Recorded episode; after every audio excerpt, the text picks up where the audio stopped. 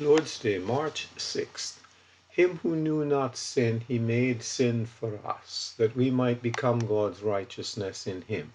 2 Corinthians 5:21. For by one offering he has perfected in perpetuity forever the sanctified. Hebrews 10:14. Thankful for salvation. Strange, incomprehensibly strange, to find the eternal Son of God on the wrath made sin.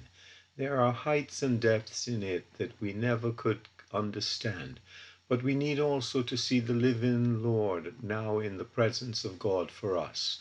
The courts above are a strange place for me to tread. How can I find myself at ease there? Ah, because of the accepted sacrifice. Up there, everything belongs to Him.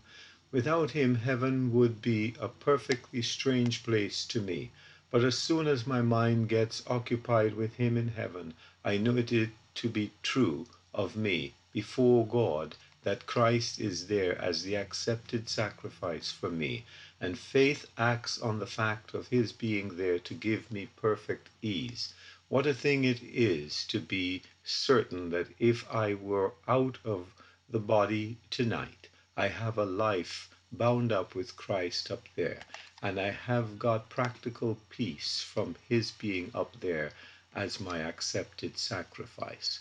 How can I hesitate to draw near to God when He has told us that His whole delight is in the accepted sacrifice who has perfected me forever? That blood has done it, that death, which has become a record in heaven of what sin is, as well as a record of sin being put away from before God. Oh, what a light God has let shine in on me. He has let me know what a wretched thing I am, all ruin, all misery. But ah, I have fallen to the lot of this Lord Jesus. I am not a wretched man. I am a saved man. And where all is utterly marred and ruined, just there can I say, I thank God through Jesus Christ. I do not thank Him for the ruin, but knowing what I get from this Adam, I do thank Him. G. V. Wigram.